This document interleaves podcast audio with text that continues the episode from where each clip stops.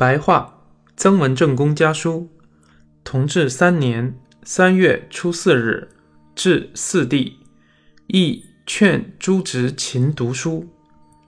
成帝左右，元帝营中许久没有战事，金陵之敌也没有缺粮的消息。杭州的敌人头目陈炳文听说有投降的信，应该不久克复。